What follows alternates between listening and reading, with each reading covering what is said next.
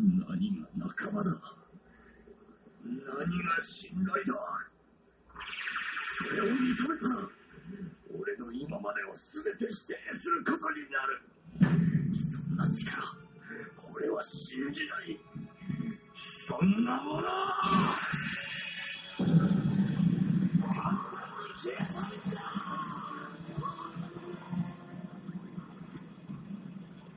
るん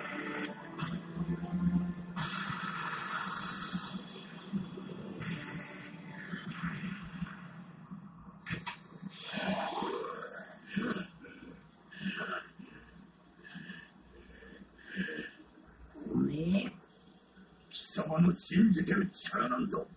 簡単に消え去るんだ。あんな風にな。俺は別に正義のヒーローでもなんでもねえ。けどな仲間を傷つけるやつは許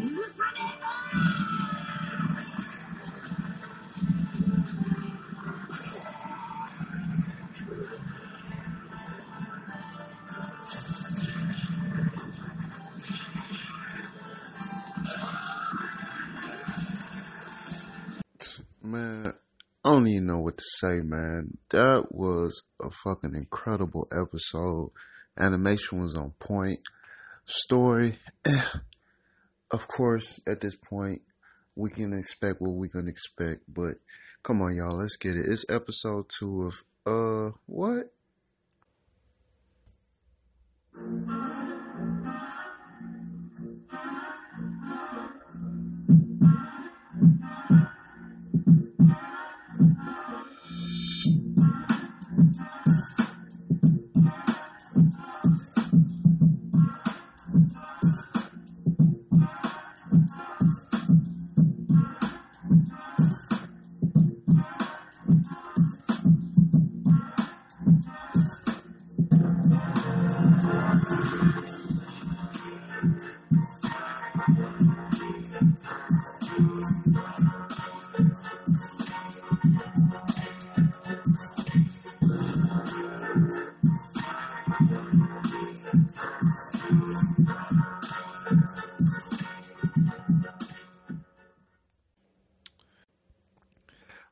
Right, y'all.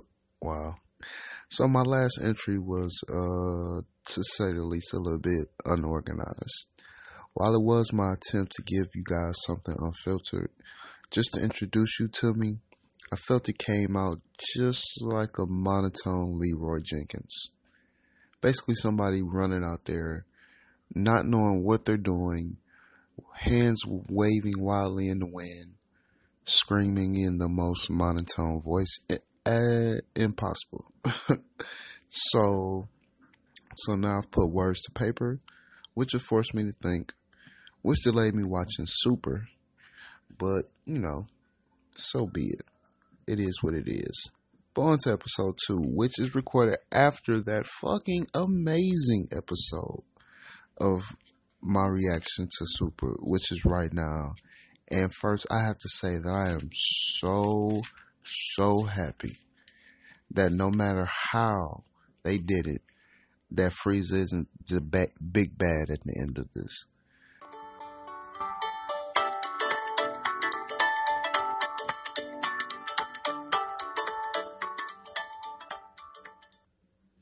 Alright, that was the first spoiler edit of in podcast history. Um, I had to edit out some stuff because I didn't want to spoil anything for anybody, and I almost just deleted everything, which would have been disastrous, but I didn't. All right, so here we go. Um, but yeah, I'm glad that Frieza is not the big bad anymore. Um,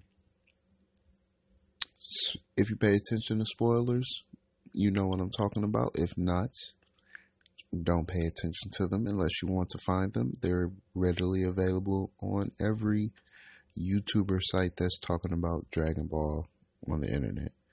Um, him and Frieza ready to lay down, like ready to get down. That was in a that was a great shot. Um,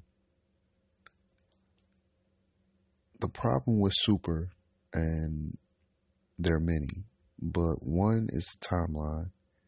Um, two, the animation was terrible in the beginning. It's found its footing. It's getting better. They're bringing in old animators. Um, I think with this episode, I'm not sure. I haven't seen the translation for the um, credits yet, but it looked very uh, Marineford, which is what I'm hearing they're going for in the movie that's coming out in December. Uh, which, when you see it, I didn't know what to expect because One Piece, uh, Marineford, if you don't know what I'm talking about, is an arc in One Piece. Um, the Marineford arc, the animation is very fluid. Um, it's compared to okay, Luffy is basically Mr. Fantastic for those who are comic book uh, literate a little bit.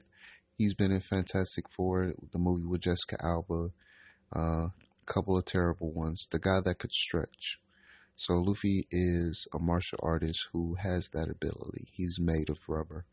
His fight scenes, um, most of the time, sometimes he encases his body in a type of armor or something that allows him to move very fast and very fluid.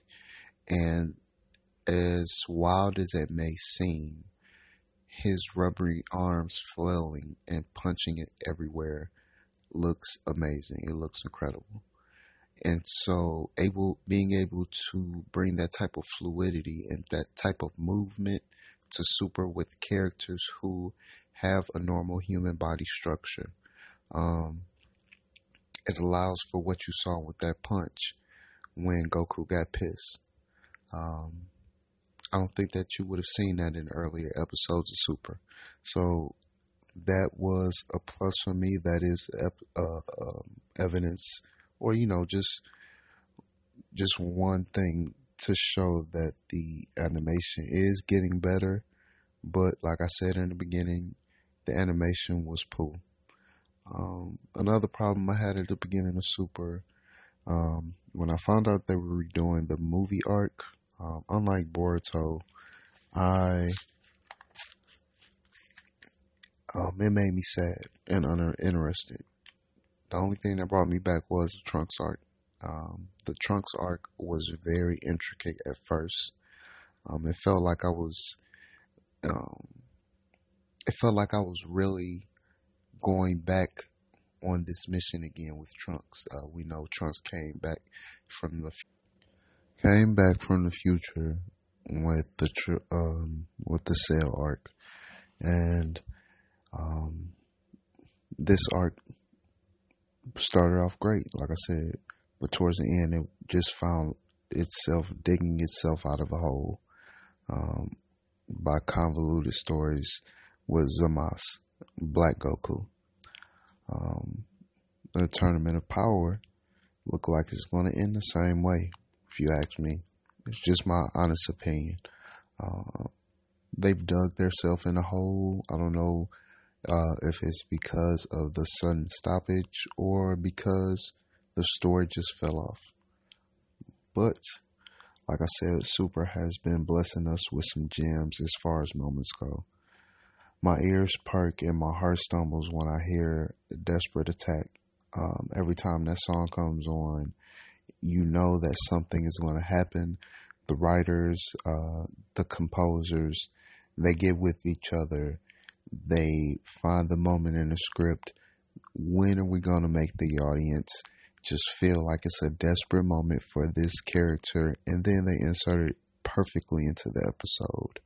Um, when I and then when I hear Ultra Instinct, uh, I don't know, I can't explain to you the hype that overcomes because every time, except maybe one or two times when he was fighting Kefla, but every time the Ultra Instinct thing plays, you know that something epic is going to happen. I have that terrifyingly exciting feeling when you at the highest drop of the newest roller coaster. Um, you just you know that feeling that you get, your body tenses up, and you know that it's going to just explode, and Goku's ferocity was what you would expect as Jiren not only threatened he threatened his friends, but really just the bystanders that were watching this tournament. Goku's already pissed off that universes have been erased because of something that he's done. And Jiren, because of whatever reason, now you want to just attack all of the gods of destruction. Like, what kind of shit, kind of sense does that make? Like, why wouldn't the Omni King just eliminate him right there? Like, how are some of these things being allowed?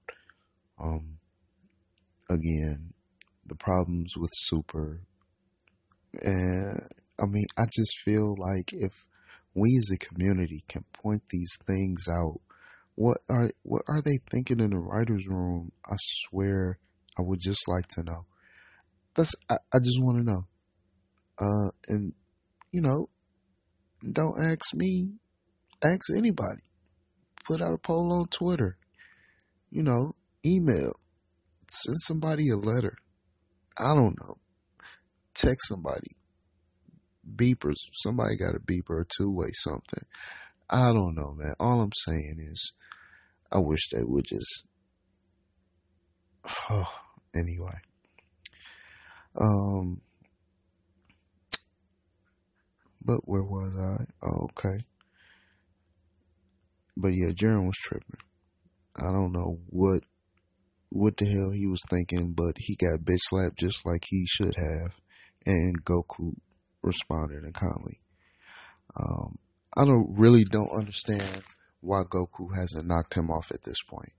Um, it got to a point to where they obviously indicated and they showed that the Ultra Instinct, which Goku is in, and I actually have the definition of Ultra Instinct here for you guys because what he is in, what Goku is in with the silver hair, this is Ultra Instinct.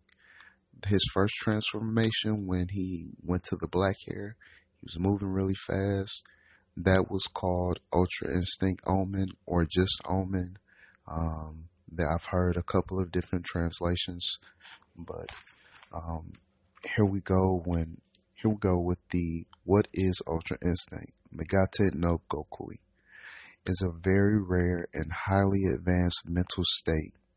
It is very hard even for the gods to attain, let alone master.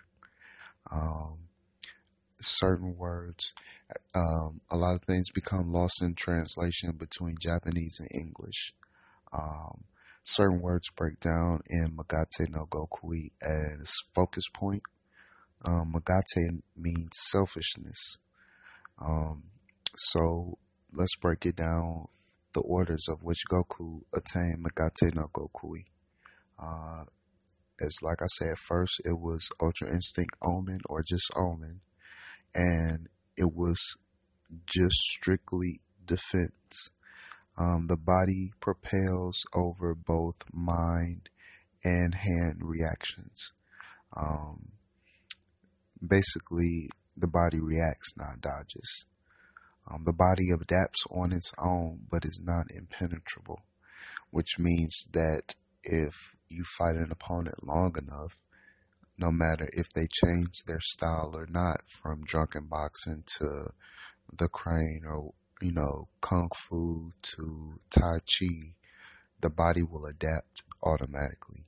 That doesn't mean that you can't get hit um, that doesn't mean that you won't get whooped. It just means that your body will adapt to the style and it'll be able to react without you thinking. Um, this is evidence to when um, Goku, uh, if people don't know, when Goku and Vegeta were training with Whis, Whis was in Ultra Instinct mode all the time. Um, there came a point in episode 47. Nope. Episode. Oh, I can't even remember it. But I remember what happened. Goku, uh, Whis got him in his hold, and Whis was not expecting it, obviously, because Goku bit his ass. And Whis was in Ultra Instinct. So Whis was in this got mastered Ultra Instinct mode, and Goku was able to bite him. So that just means that Goku is not impenetrable.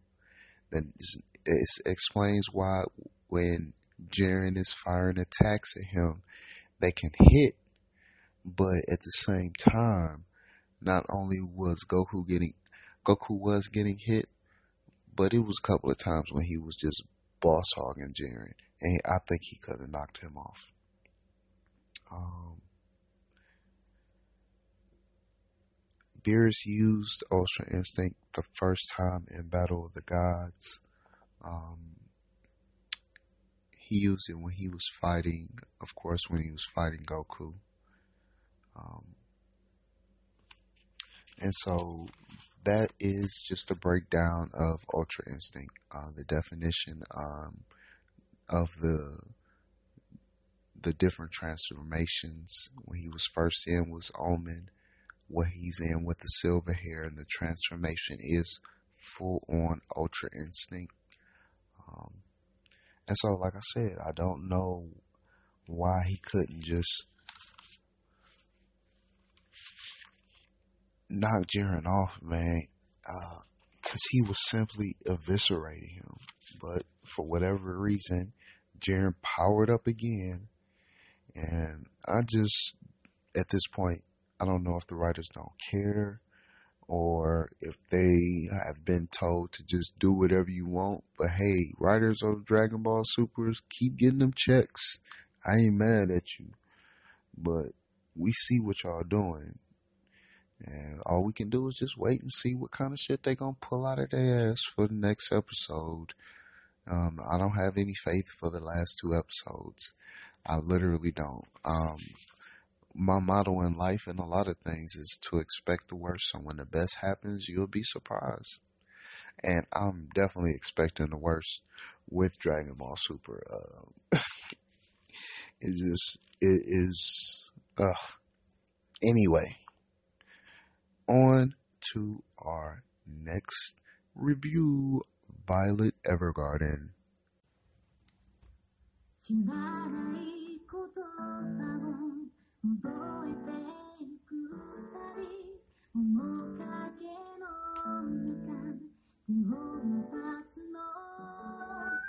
You.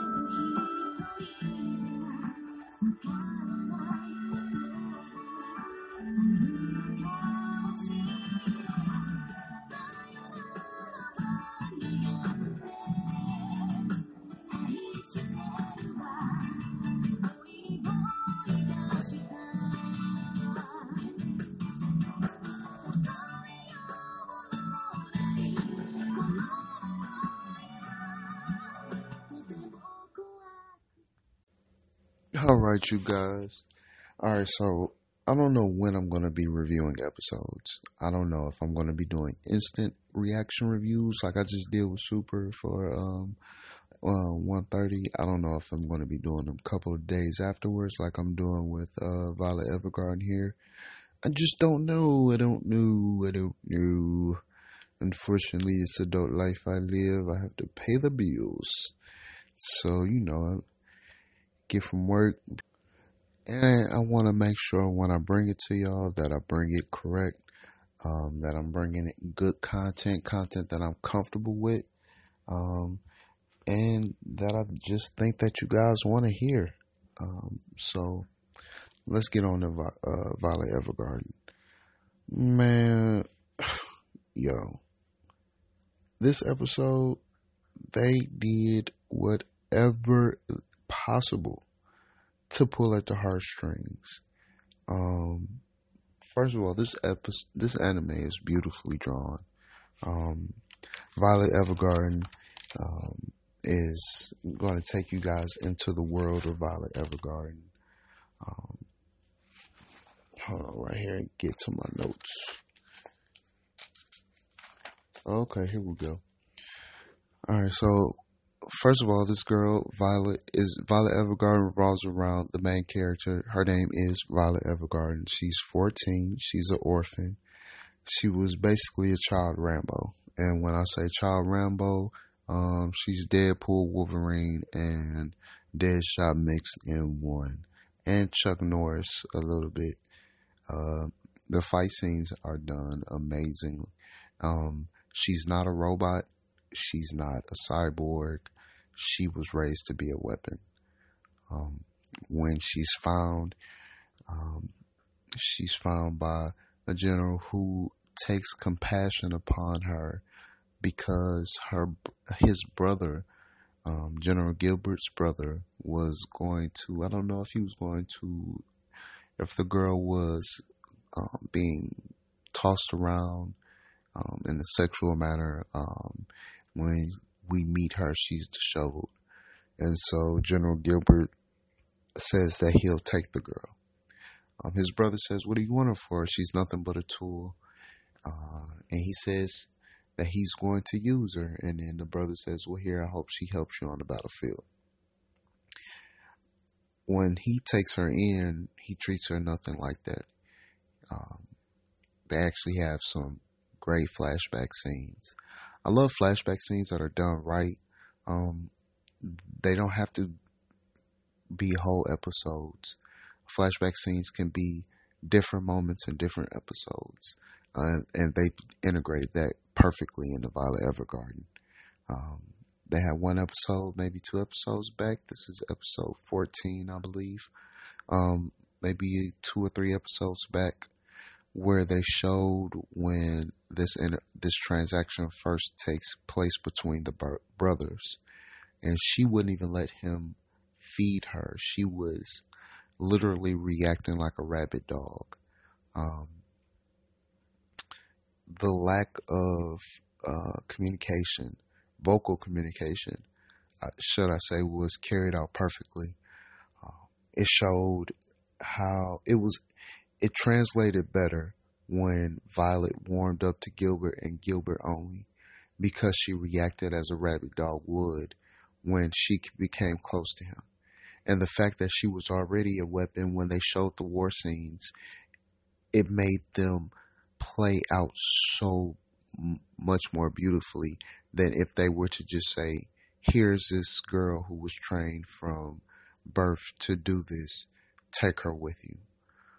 It, it, it brought heart to the kills that she made, if that makes any sense at all.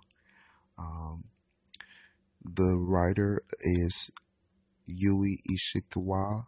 Uh, I'm sorry. the voice actor for Violet Evergarden is Yui Ishikawa.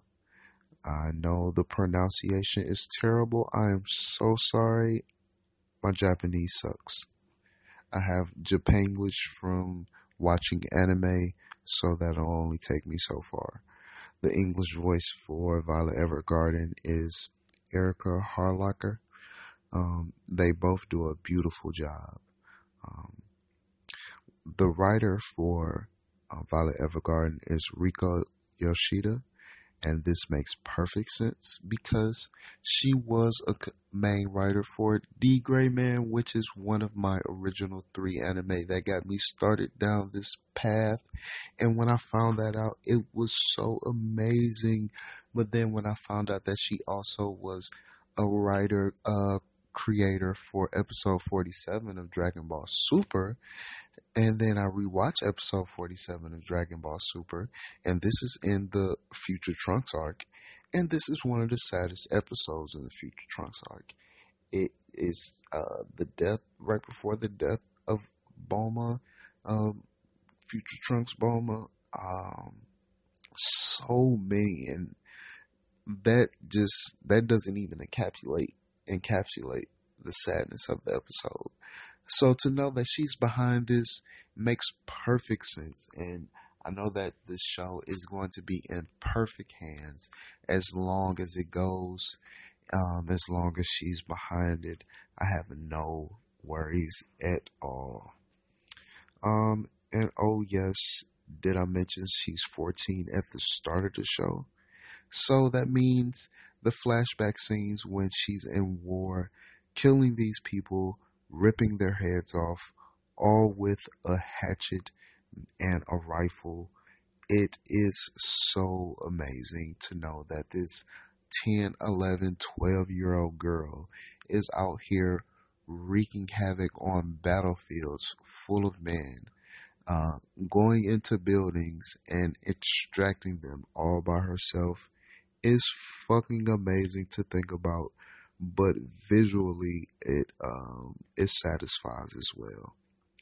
Um, oh yeah, I also forgot to mention that both of her arms are robotic. Yes, she lost them during the war, and to not be spoiler spoilerific, which I promise not to be, which they might slip out sometimes because uh, if they slip out, I'm sorry. I'm not gonna be able to catch everything. Um, at this point in my podcasting career, trying to edit out every edit, uh, every mishap and slip up would be painstaking, and I would drive myself crazy, and I don't want that. Um, but yes, she has two cybernetic arms, um, which makes it hard for her to transition into her current job.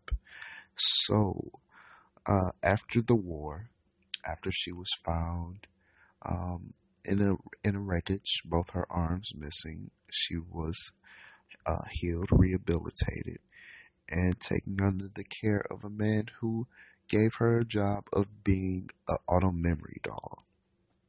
Now, what an auto memory doll, what it started was, um, well, what it started as, um, a man was trying to help his dying wife, or a dying man who just so happened, uh, oh, I'm sorry, Bleh. Dolls were originally created by Dr. Orland. He did this to help his blind wife, Molly, to write her books um, while she was dying. Um, so it was basically to help carry out her will and testaments before she died. And it was a robot, so it could work all day and night transcribing her books. And this eventually led to um, a creation of a job market to where young ladies eventually started to become auto memory dolls. Um, this transferred into something over the years to where young um, houses would send their um, their daughters to schools to be, be trained to be auto memory dolls, and to a point to where the women would be the dolls in hopes of meeting a husband, a prince, or someone with with prestige. Um, and you know, on the side note, you know, that I just said that uh, Dr. Orland created the robot dog to transcribe his um, blind wife's books. Eh, I'm not gonna do that joke. I have to censor myself sometimes. My brain goes a lot of different places. And if I don't censor it, it will probably get me in trouble like it does a million percent of the time. Um, I don't know if I can compare Violet Evergarden to anything. Um, it's unlike anything that I've ever seen. Um, the heart, like I said, the heart that goes into every episode it seems like something that would go into a plot of a movie. Um, I mentioned to, um, I mentioned, oh, I can't remember who I was talking to, but I just, a couple of episodes back, I think it was episode seven. I felt like that could have been the final episode. She went on a mission with this man who was an astrologist, and they um, these men lived in this seminary and they studied the stars. And this once in a two, once every 200 years meteorite was coming. And so the men in the um, seminary knew that when they hired the dolls, all these beautiful women would come. So they do what men do. They take advantage of beautiful women about to come. They put on their best brown cloaks possible. Um, so after they had these um, dolls transcribing these books that were about to fall apart, which is another reason that they were there. Um, if they had the courage, they asked the dolls out to watch this meteor come through. Um, Violet's transcriber, or uh, the guy she was working with, he had a snobbish attitude towards the dolls. He was just like, oh, they just pretty women that want to meet a rich man, and I don't know why he had a problem with them. Really, it just seemed contrived. Anime does that sometime, whatever. But of course, throughout the episode, Violet changes his way of thinking, and he gets um, a boner. And as we know, the power of boners overcomes anything. So, um, you know, the power of his boner overcame him to accepting Violet. And he had this tragic backstory with his parents. I told y'all I'm not to spoil the guy. You can watch it if you want to know. Had this tragic backstory, which caused him to stay there when he really didn't need to. And he ventured off um, it had this touching scene at the end. Um, he was reaching out to say goodbye to her, and they, in the middle of saying goodbye, they were transitioning into flashbacks of them getting closer. Um, it's another just example of the show using flashbacks so incredibly well.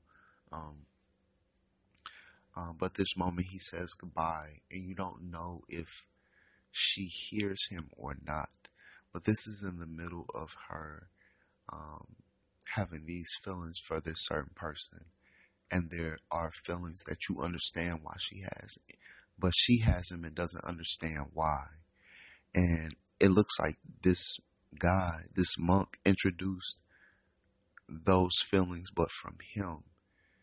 And it was something that she was willing to accept. And it was maybe a 15 to 30 second animated moment. And it conveyed all of those emotions in those 15 to 30 seconds.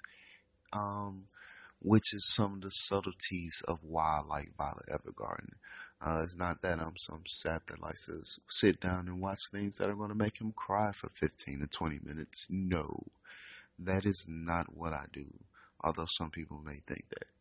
Um, but no, I like to watch things that are beautifully done.